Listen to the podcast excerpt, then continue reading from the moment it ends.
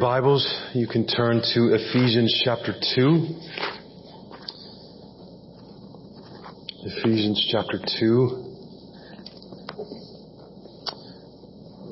What determines your identity? What makes you who you are? If I were to ask you, who are you? There's probably a list of things that we would say if we had time to think about it, but the options are so vast today, I couldn't possibly list them all. An increasing number of people find their identity in their sexuality, in their race or their culture even, um, their career choice, their athletic abilities, their prowess as parents, their accomplishments, their national identity, all these kinds of things. But what if rather than searching for our identity, rather than having to go out and find ourselves, what if identity was something we were never meant to determine within ourselves? What if God's intention for us as our creator was to give us our identity rather than leaving us languishing in this endless, desperate search just to find out who we really are? There are all kinds of voices in our ears, mainly our own, trying to tell us who we ought to be or can be, and the weight of trying to find or discover our identity can be exhausting for many of us. But what if no other voice but God's, including our own, determined who we really are?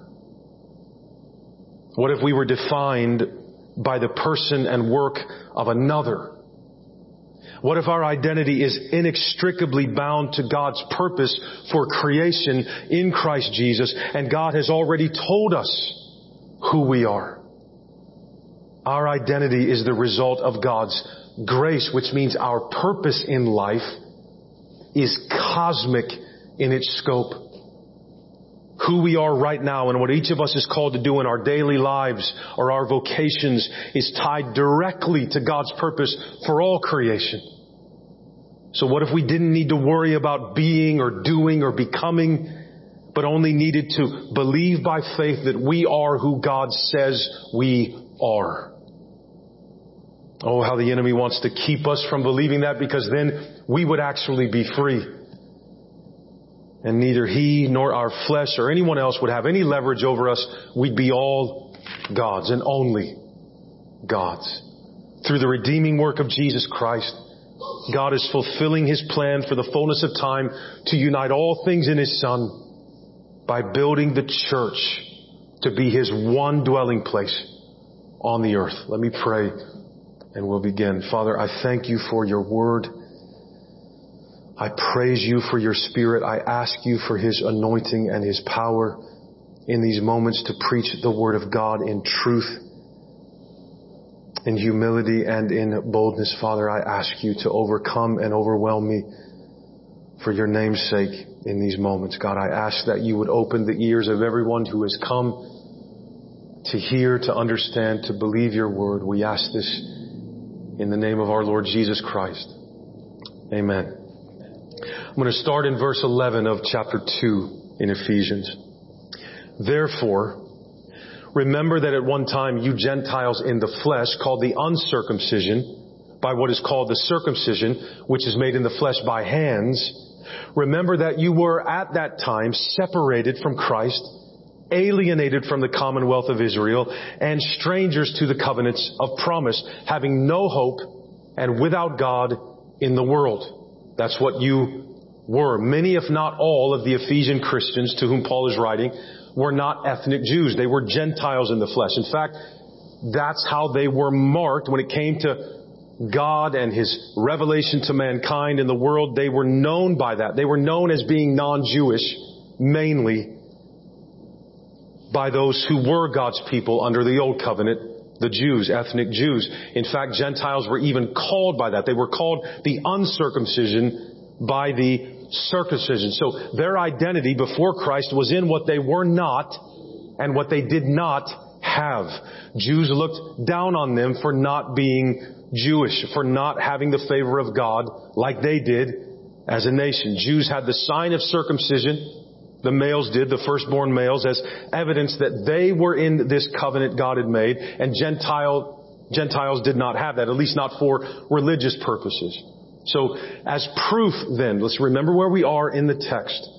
As proof of chapter 2 verse 9, that we will boast about what even is a gift to us, that's how the Jews treated the Gentiles. Do you see the point in the flow of Paul's argument? They looked down on them, they boasted in themselves about what God had graciously given to them because he had not given that yet, or that sign at least to the Gentiles. But since God doesn't want anyone to boast, we've now discovered, because he favors them, God designed true salvation, full salvation, actual redeeming salvation to come by grace through faith alone in our Lord Jesus Christ. So part of the reason God plans to unite all things in Christ and in no other thing we're finding here is to prohibit any group from standing in distinction from another. Nobody has anything to boast about anymore. Nobody.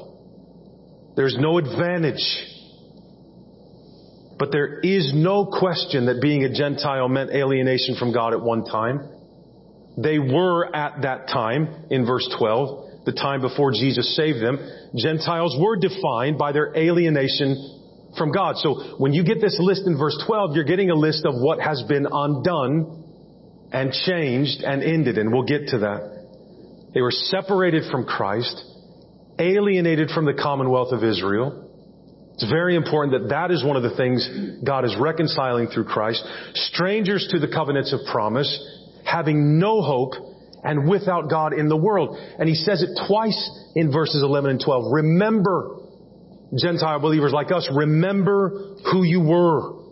Our identity used to be in what we were not. And so we didn't have one really. We, we desperately needed to find one. This is why grace is such a big deal because without it, we're only verses 11 and 12. That's all you can say about us with literally no hope of changing our identity. Remember before Christ, we're dead in trespasses and sins, following the course of this world, following the prince of the power of the air, following our desires. Israel at least had the right of circumcision, the kind made in the flesh by hands, that is, some type of physical sign that, sign that somebody was looking out for you the ceremonial kind of circumcision that didn't, if we read the scriptures, didn't guarantee that you would stay in the covenant since it was only fleshly. All it did was mark someone as a Jewish person. So even the original rite of circumcision in the flesh was nothing to really brag about. And think of your scriptures. Ishmael was circumcised, Abraham's other, one of his other sons. Esau was circumcised. Saul was circumcised. Nadab and Abihu, who were killed for offering up strange fire, by God, they were circumcised, right? Or at least one of them was Hophni and Phinehas, Eli's sons that were killed. So circumcision didn't save them, right? But that mark in the flesh did identify one as a Jew, the nation God favored and blessed, and Gentiles didn't have it. Now, beloved, Paul is going to completely redefine ethnicity in light of the work of Christ in this passage. Here is how this passage calls us to rethink identity and who we are and what makes us who we are.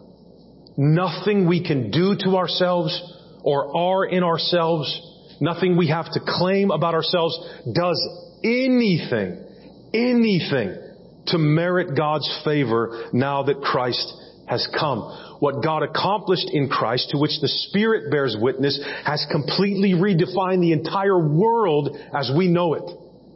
The old world, so to speak, with all its different markers and identities and races and cultures, for all intents and purposes, it died when Jesus died.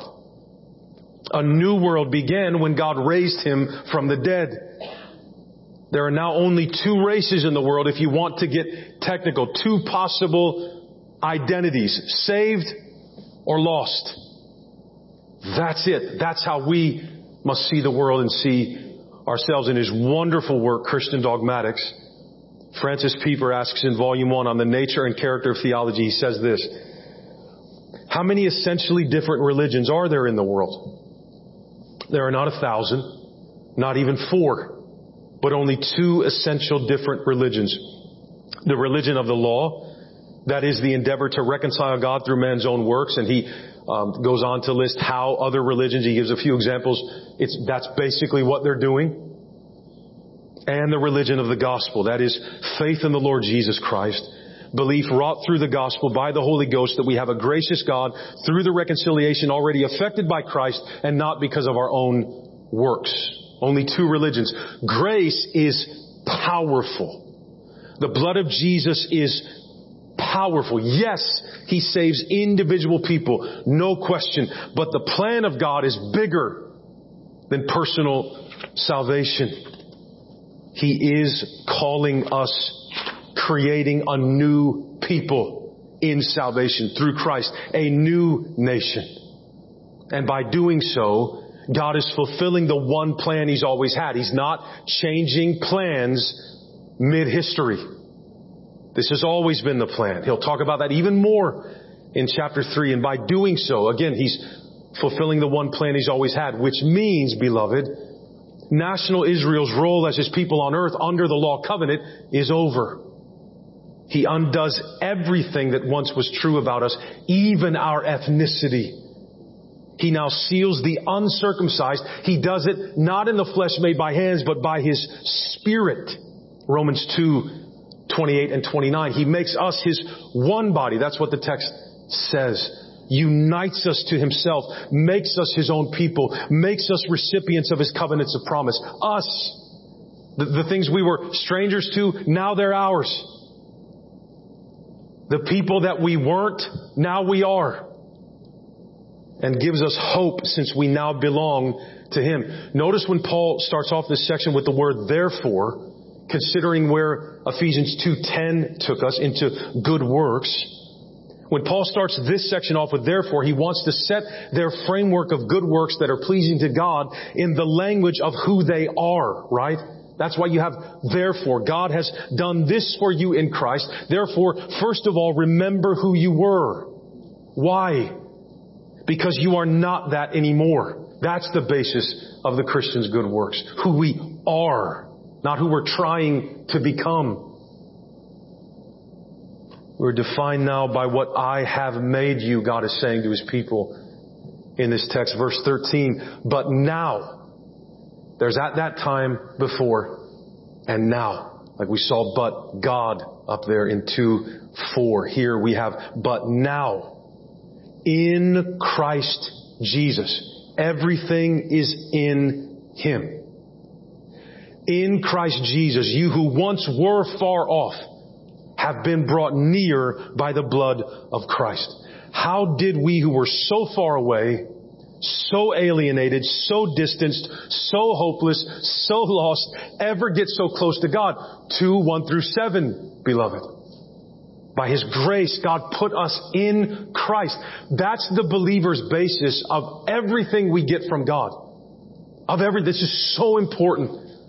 Beloved, it's, it's all because we're in Christ. Whatever He gets, we get. Because of who He is, that's who we are. In Christ so deeply and truly, in fact, as we learned last week, that when God raised Him from the dead, He raised us with Him because we were in Christ. When Christ ascended to the right hand of the Father, He says He brought us with Him. So not only are our sins forgiven, that's the start of the great news that is ours in the gospel. Not only are all our sins forgiven, praise His name, but our names have been changed. We are not who we were. That young man that was born at seven something in the morning on August 16th, he wasn't a young man, he was a baby. That's weird. Born as a baby on August 16, 1975 is, is dead Dead for all intents and purposes. Nothing that was true about me when I was born is true now. Amazing what Jesus has done. Amazing what it is to be in Christ. Isn't that where you'd want to be? We've been given an identity. We've been brought into one family. The blood of Jesus that washes away all our sin also brings us near to God. Our sins are far away and we're close to Him. He doesn't just clear the books. He does. He most certainly does, beloved, but He makes those who were once only strangers and aliens and dead and wicked and belonging to Satan His very own sons. And I don't say that to exclude the females. It's a spiritual identity. We are all sons of God. All the gifts and blessings that would come to the firstborn son come to you and I now by virtue of being in Christ, the beloved and only begotten son of God. Now our ethnicity, our flesh, everything natural about us has nothing to do anymore with who we are. Nothing. Or whether or not we are close to God. Nearness to God is something only Christ can accomplish and grant. And He does it through His blood, not ours. Now, to what extent? That's the question. Just how close are we? Is it in theory or is it in fact? Are we really His people, you and I? Or just what He calls His people for a little while? In other words, should we spiritualize this passage?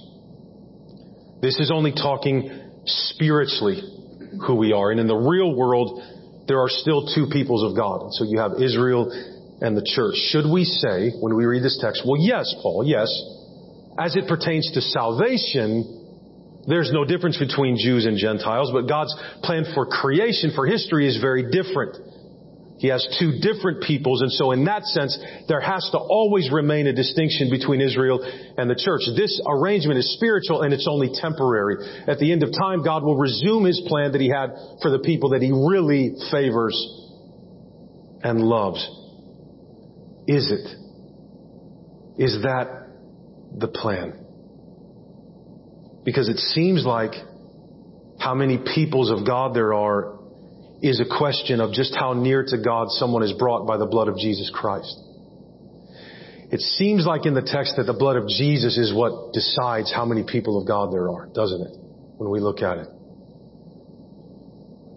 It's a question of, of how near we are to Him through blood. Everything turns now, as we're about to continue reading 14 through 18. Everything here that Gentiles had, that, that or that Gentile Christians have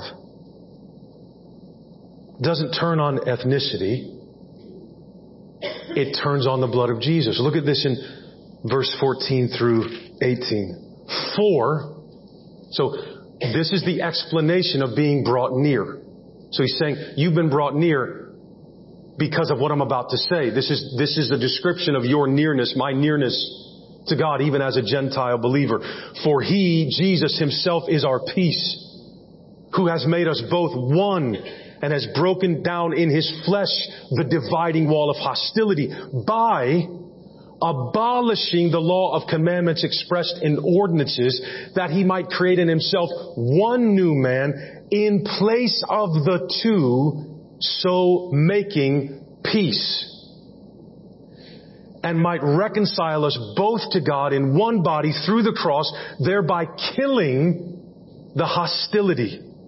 And he came and preached peace to you who were far off and peace to those who were near. For through him, we both, Jews and Gentile believers, have access in one spirit to the Father. So Paul wrote these words to describe the depth of our nearness to God as non-Jewish people who are in Christ Jesus. Why does he extrapolate here? Right? Isn't, I mean, can't you just say you've been brought, you're no longer far off, you've been brought near? No, he's, he's purposely telling us the difference now in Christ as opposed to what you and I were in 11 and 12. That's what he's building off of. So whatever was true in 11 and 12 is no longer true because the text turns on verse 13. The blood of Christ has brought us near. Being near means this, means nothing in 11 and 12 is true of you anymore. Nothing that you read there.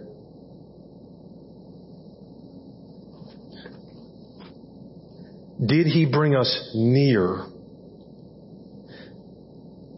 as the people, but, but not as near as the people he really cares about? Well, how does the text read, right? Because this kind of disjointed view we might have, if I can use that word, actually eats away at our identity, I think, on the inside, or has the potential to, and therefore we shouldn't be okay with it.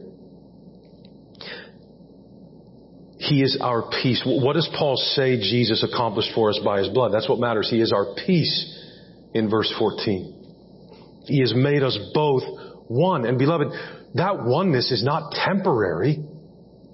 Not temporary. If we, and, and remember, if we are prone to boasting, and God has designed all things so that no one could boast, why would He return us again after the blood of Jesus to two different groups with two different plans, one much more favored than the other?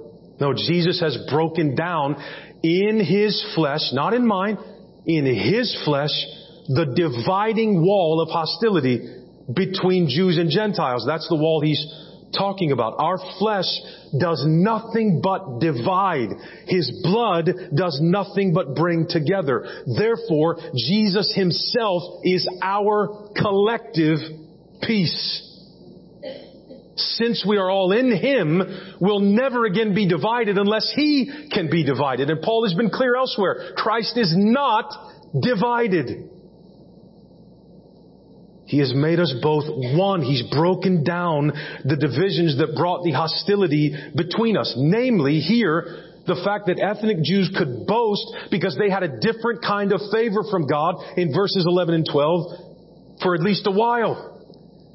And the way he did this, the way his blood did this, was by abolishing the law of commandments expressed in ordinances in verse 15. So that means, and if we read the Old Testament carefully and read the words on the page, the law and the covenant are one and the same under the Old Covenant.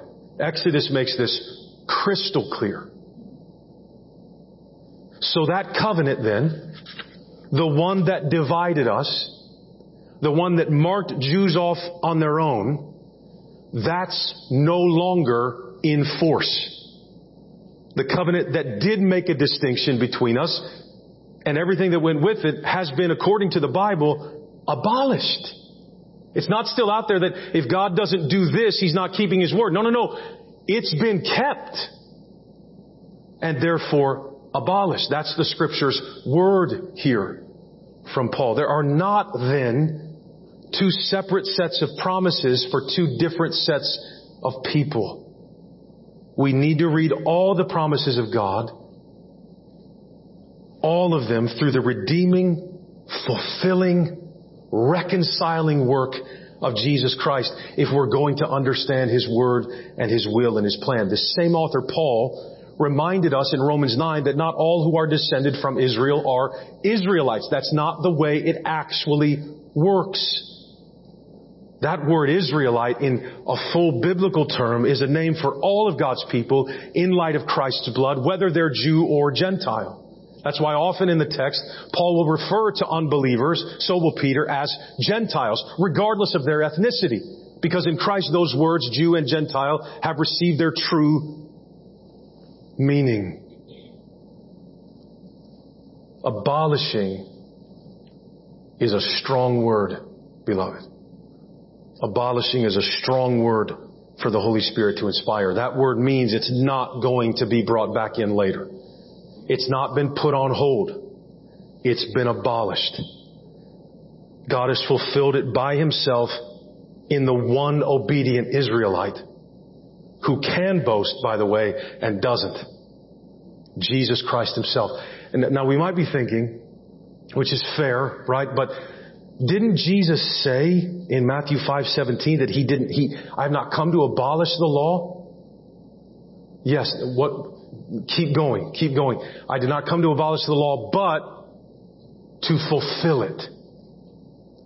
Right? Fulfill it. The law covenant would not be set aside by God just breaking his promises and deciding not to honor it. No, no, no. It was designed as temporary we find that in the New Testament.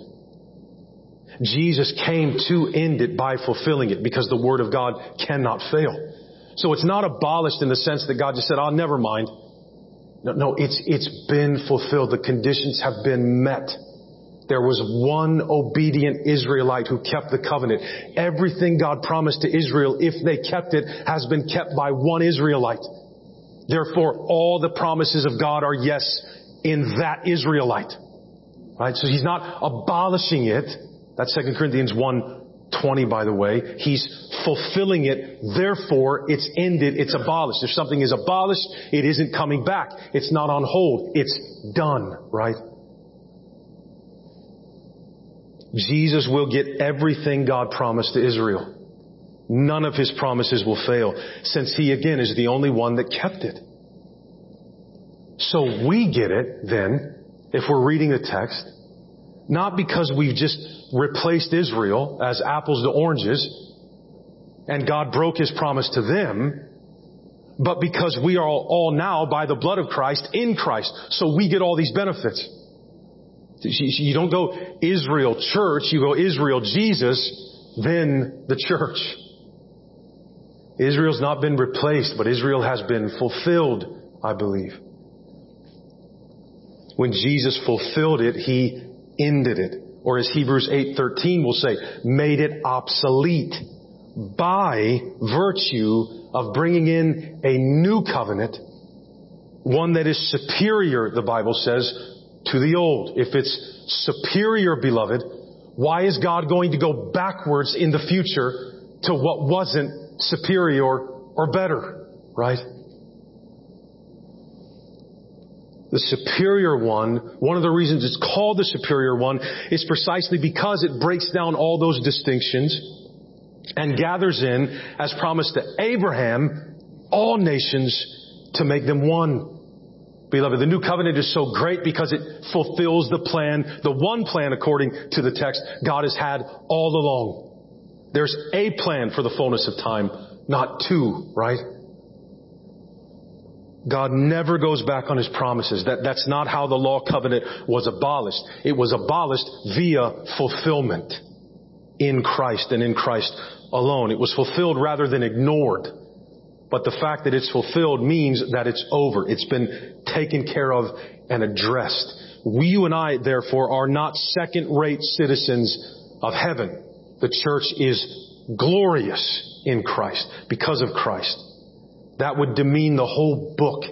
If, if, if underneath Paul is saying the whole time, now you're not really as, but I mean, as it pertains to salvation, I mean, you're, yeah, you're in, but no, no, that's, that's not what's going on here. Why did Jesus abolish the law of commandments expressed in ordinances?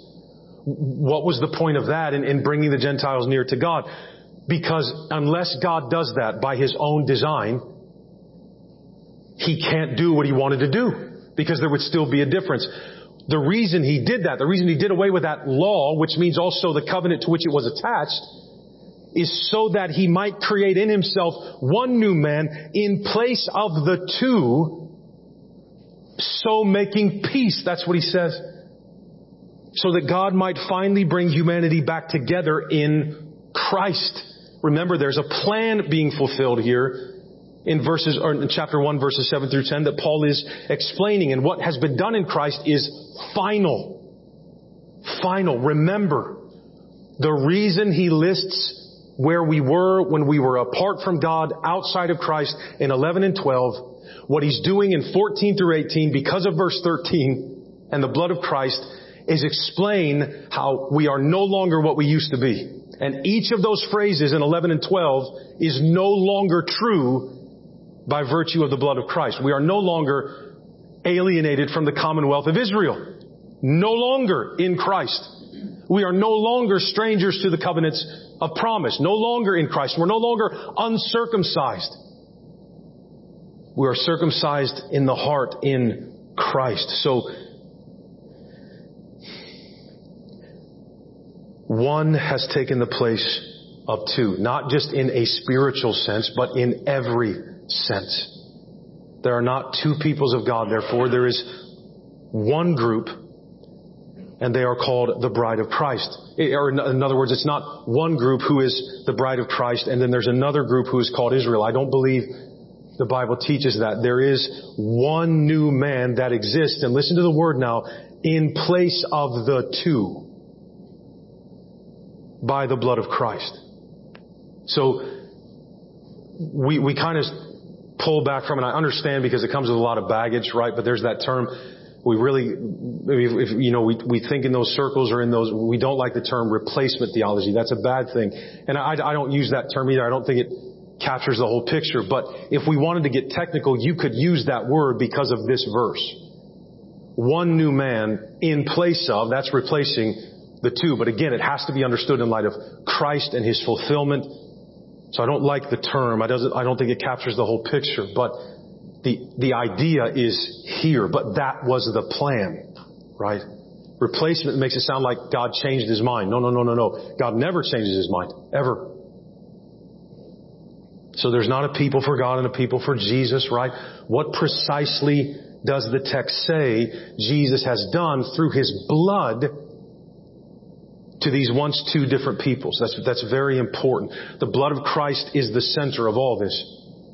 God's plan for the fullness of time, then, which is what Paul has been talking about since chapter 1, 7 through 10, even when or while he was working parenthetically between Abraham and the church through national Israel to bring in the law, to imprison everything and everyone together under sin, to pave the way for Christ, even when God was doing that, his one plan has always been to create in himself one new man, one bearing his image the body of Christ in the world as his one people forever is the plan of God for the fullness of time.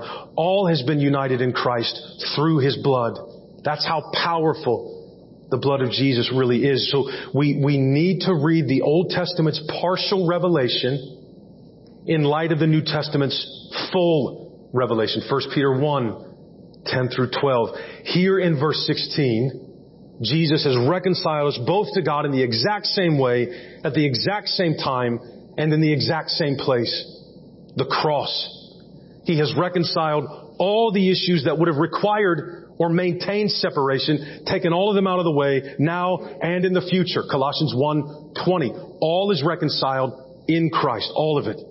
So when Jesus died for us, His blood was both paying for our redemption and literally killing the hostility between us killing it. He's not going to revive it. It's gone. The oneness of God's people is a testimony to the power and sufficiency of Jesus' blood and the sovereign power of God to never break in any way, shape, or form any promise He ever makes, beloved. Ever. Through Christ in verse 17, God preached the same peace to both of us those who were near and those who were at that time far off, but are not far off any longer. In verse 13, through the Son in verse 18, we both have access in one Spirit to the Father. Do we hear all of this oneness talk, right? It's like it's so important that in our minds there is no distinction we see how all the images of the differences between Jew and Gentile have been completely done away with in Christ? We don't want to even inadvertently demean or downplay that. We both have the same access, which means we're both full sons with full privileges. Nothing is any longer divided. That's what Paul says now in verses 19 through 22. For through him, or sorry, so then, right? In verse 19, so then, you are no longer strangers and aliens. You're not a different group. You are no longer strangers and aliens, but you are fellow citizens with the saints and members of the household of God. Built on the foundation of the apostles and prophets, Christ Jesus himself being the cornerstone in whom the whole structure the whole structure being joined together grows into a holy temple in the Lord. In Him you also are being built together into a dwelling place for God by the Spirit. So one household, one structure, one temple, one dwelling place. So it doesn't just deal with salvation here, right? This is dealing with identity. Right? We say that like, like salvation in Christ is second fiddle to the Mosaic covenant. Well, this is only talking about salvation. No, beloved, Jesus is greater than Moses. What he accomplishes is better than Moses. We are no longer anything we used to be in verses 11 and 12 and we'll never be treated like that again. Part of the miracle of the work of Christ was bringing what once was two different groups of people into one. So he's not going to split us up again once it's his own blood that has brought us together and put us in him. There's one plan for one body, right? We are now fellow citizens, members of God's one household in verse 19. And this house that has everyone in it belongs to Christ. It's built on one foundation, the apostles and the prophets, the old and the new. Do you see that? The old and the new. It's built on the foundation of the apostles and the prophets. So, the prophets in the Old Testament weren't testifying to something different and separate than the apostles in the New Testament are. Right? Do, do, we see that in the text? There is one plan and both bore witness to it on one foundation. So that what grows out of this plan is one people, one temple, one dwelling place. One foundation built on one cornerstone, Jesus Christ Himself. And in Christ Jesus, this is the importance of this oneness and this unity, this one structure, all of it, everyone in it, now that has been joined together in one person, grows into a holy temple in the Lord. See, we're always growing. We, we, we, it's just, we think of that in terms of numbers. The church could be growing when it's, there's less people coming. That could be what's happening. Could be. You never know, right? It's hard to say. But like, like think, think about it like this. You wouldn't consider yourself to be growing if you, you grew a third arm. Right? Something would be wrong. You wouldn't be like, oh, awesome, I've got a third arm. Like, no, what is wrong with my body? Right? So, the, and this is where the letter from here on out is going to start to get a little bit practical. It won't, that really won't come until four. But Paul is also going to redefine our understanding of growth in a church. Because according to the text, the church is growing all the time, or should be. So we'll, we'll get to that when the time comes. But growing into a holy temple in the Lord because all are in Christ. So nothing they try to rebuild in the earthly Jerusalem, which is by the way in slavery according to Galatians, is anything compared to the one true temple that God is building on the foundation who is Christ. Right? Jesus is the temple. Therefore we grow up in Him. That isn't different here. This isn't different from what Jesus was saying in John's gospel where he refers to himself as the temple. Remember that destroy this temple. No, this text more fully explains the ramifications of that. Because Paul here is telling us that's who we are and, and that we're this temple. We're this dwelling place. Well, where are we? We are in Christ. So he's just explaining the words of Jesus for us by the Holy Spirit. Because the true temple who is Christ is made up on earth not of bricks and mortar, but by those who have been brought near, Jew and Gentile, by the blood of Christ. Back in chapter 1 verse 23 also, this one body. We, the church, are the fullness of the one who fills everything, 123, in whom all God's promises are yes and amen in 2 Corinthians 120. So God is building His temple in Christ, and in Christ, not only are we a holy temple in the Lord, in verse 22, we are also being built together into a dwelling place for God by the Spirit. The Holy Spirit inspires Paul to say the same thing twice in two different ways in 21 and 22 so that his point is crystal clear. There is not now, nor will there ever be again, any separation between Jews and Gentiles and God's plan to make them one in Christ. This is who we are, beloved. That's who you are. That's who you are, believer. Through His Son, God means to dwell in His people by His Spirit. Do you know what this is? Not necessarily the building, and I know we gather in it. I have no issue with that.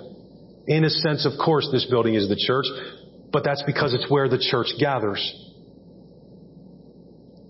The dwelling place of God on the earth. That's what this is. And He has hundreds of thousands of them. The same God dwelling in each one of them. Redeemed, saved, victorious, sealed, so that, as the practical part of Ephesians, the implications of this will show, so that we may walk as his one body in the works prepared for us by Christ. There is one Christ, there is one people, and that is how God accomplishes his one plan to unite all things literally, literally in his son. Jesus makes the church glorious. Now, listen one more time, at least today, to verses 7 through 10 of chapter 1. Remember these words. In him, we have redemption through his blood, the forgiveness of our trespasses according to the riches of his grace, which he lavished upon us in all wisdom and insight. He's talking to Jewish and Gentile believers now, mainly Gentile ones. Making known to us the mystery of his will. So this wouldn't have been discernible in the past. Right? The fact that this was always the plan, that was a mystery before. It's not any longer, right? Making known to us the mystery of his will according to his purpose which he set forth in Christ as a plan for the fullness of time. So what he's talking about has always been the plan, beloved. God has not changed his mind. He's just worked through means to roll out his plan and unveil his mystery as a plan for the fullness of time to unite all things in him, things in heaven and things on earth. So the fact that everything now comes together and is one in Christ is the plan. It, to separate these things or to separate the people who are in Christ, beloved, we, we don't want to go there. Right? That isn't the plan. God's one plan and purpose for the fullness of time has Christ and only Christ at the center of it. The redemption of sinners takes a back seat to nothing and no one. It is the goal for history the creation of the church by grace doesn't just serve a temporary purpose for some parenthetical period of time where God quits focusing on Jews for a while to focus on Gentiles. No, that dishonors the work of Christ. Makes little of his blood.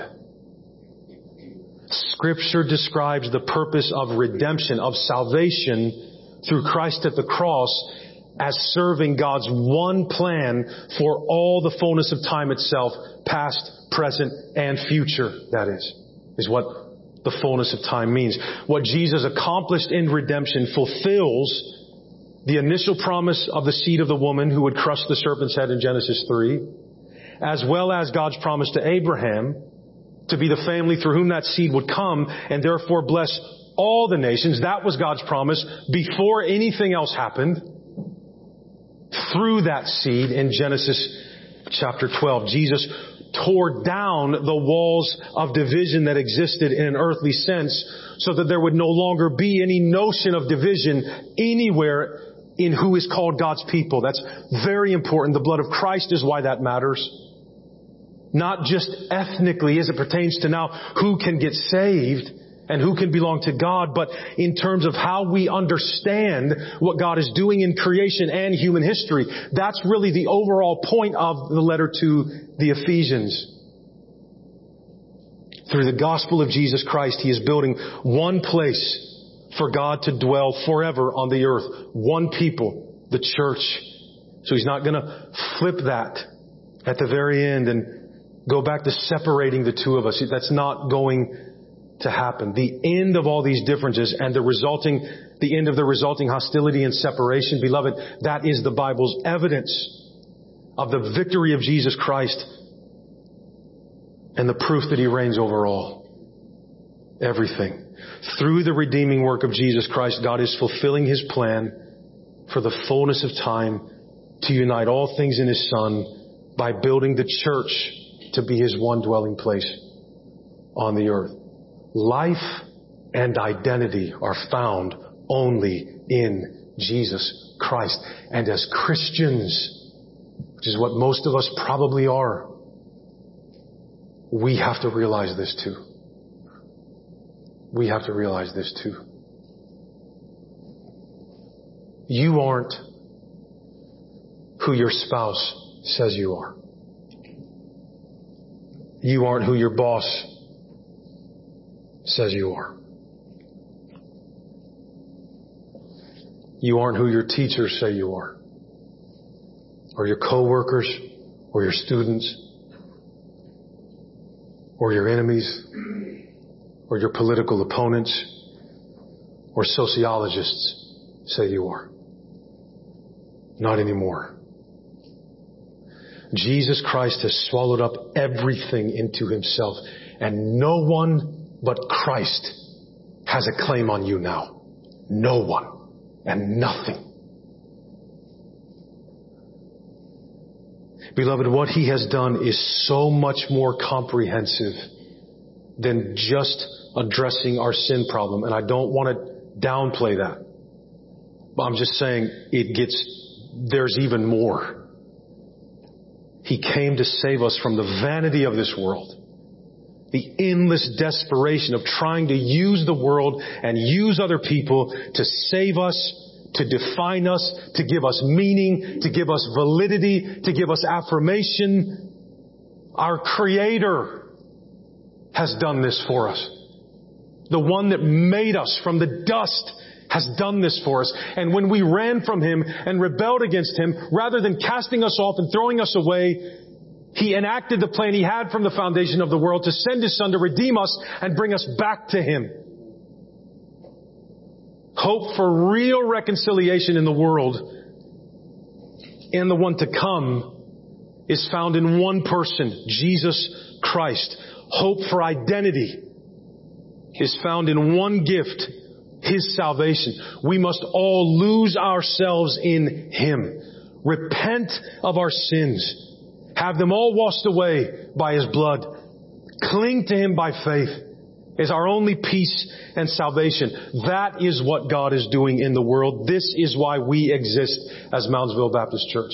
Do you see the danger we pose to ourselves if we're all still trying to establish our own identity as Christians?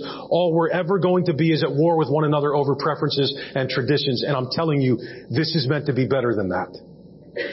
We've been swallowed up. We've been swallowed up into Christ.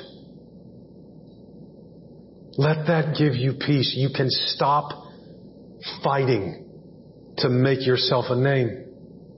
You, you've been given one. There is a seat at the eternal feast with your new name on it. Rest. We don't have to win.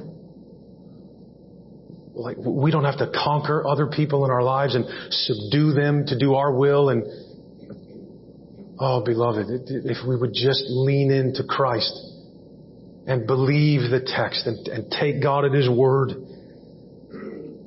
stop striving to make your own name. Stop listening to all the voices that demand you to, you know, to, to try to be enough. I mean, it never stops. The religion of the law as justification is everywhere.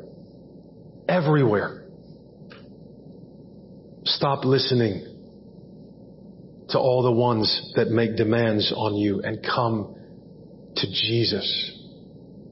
Because He won't just make you new. He'll make you His forever. He promised it.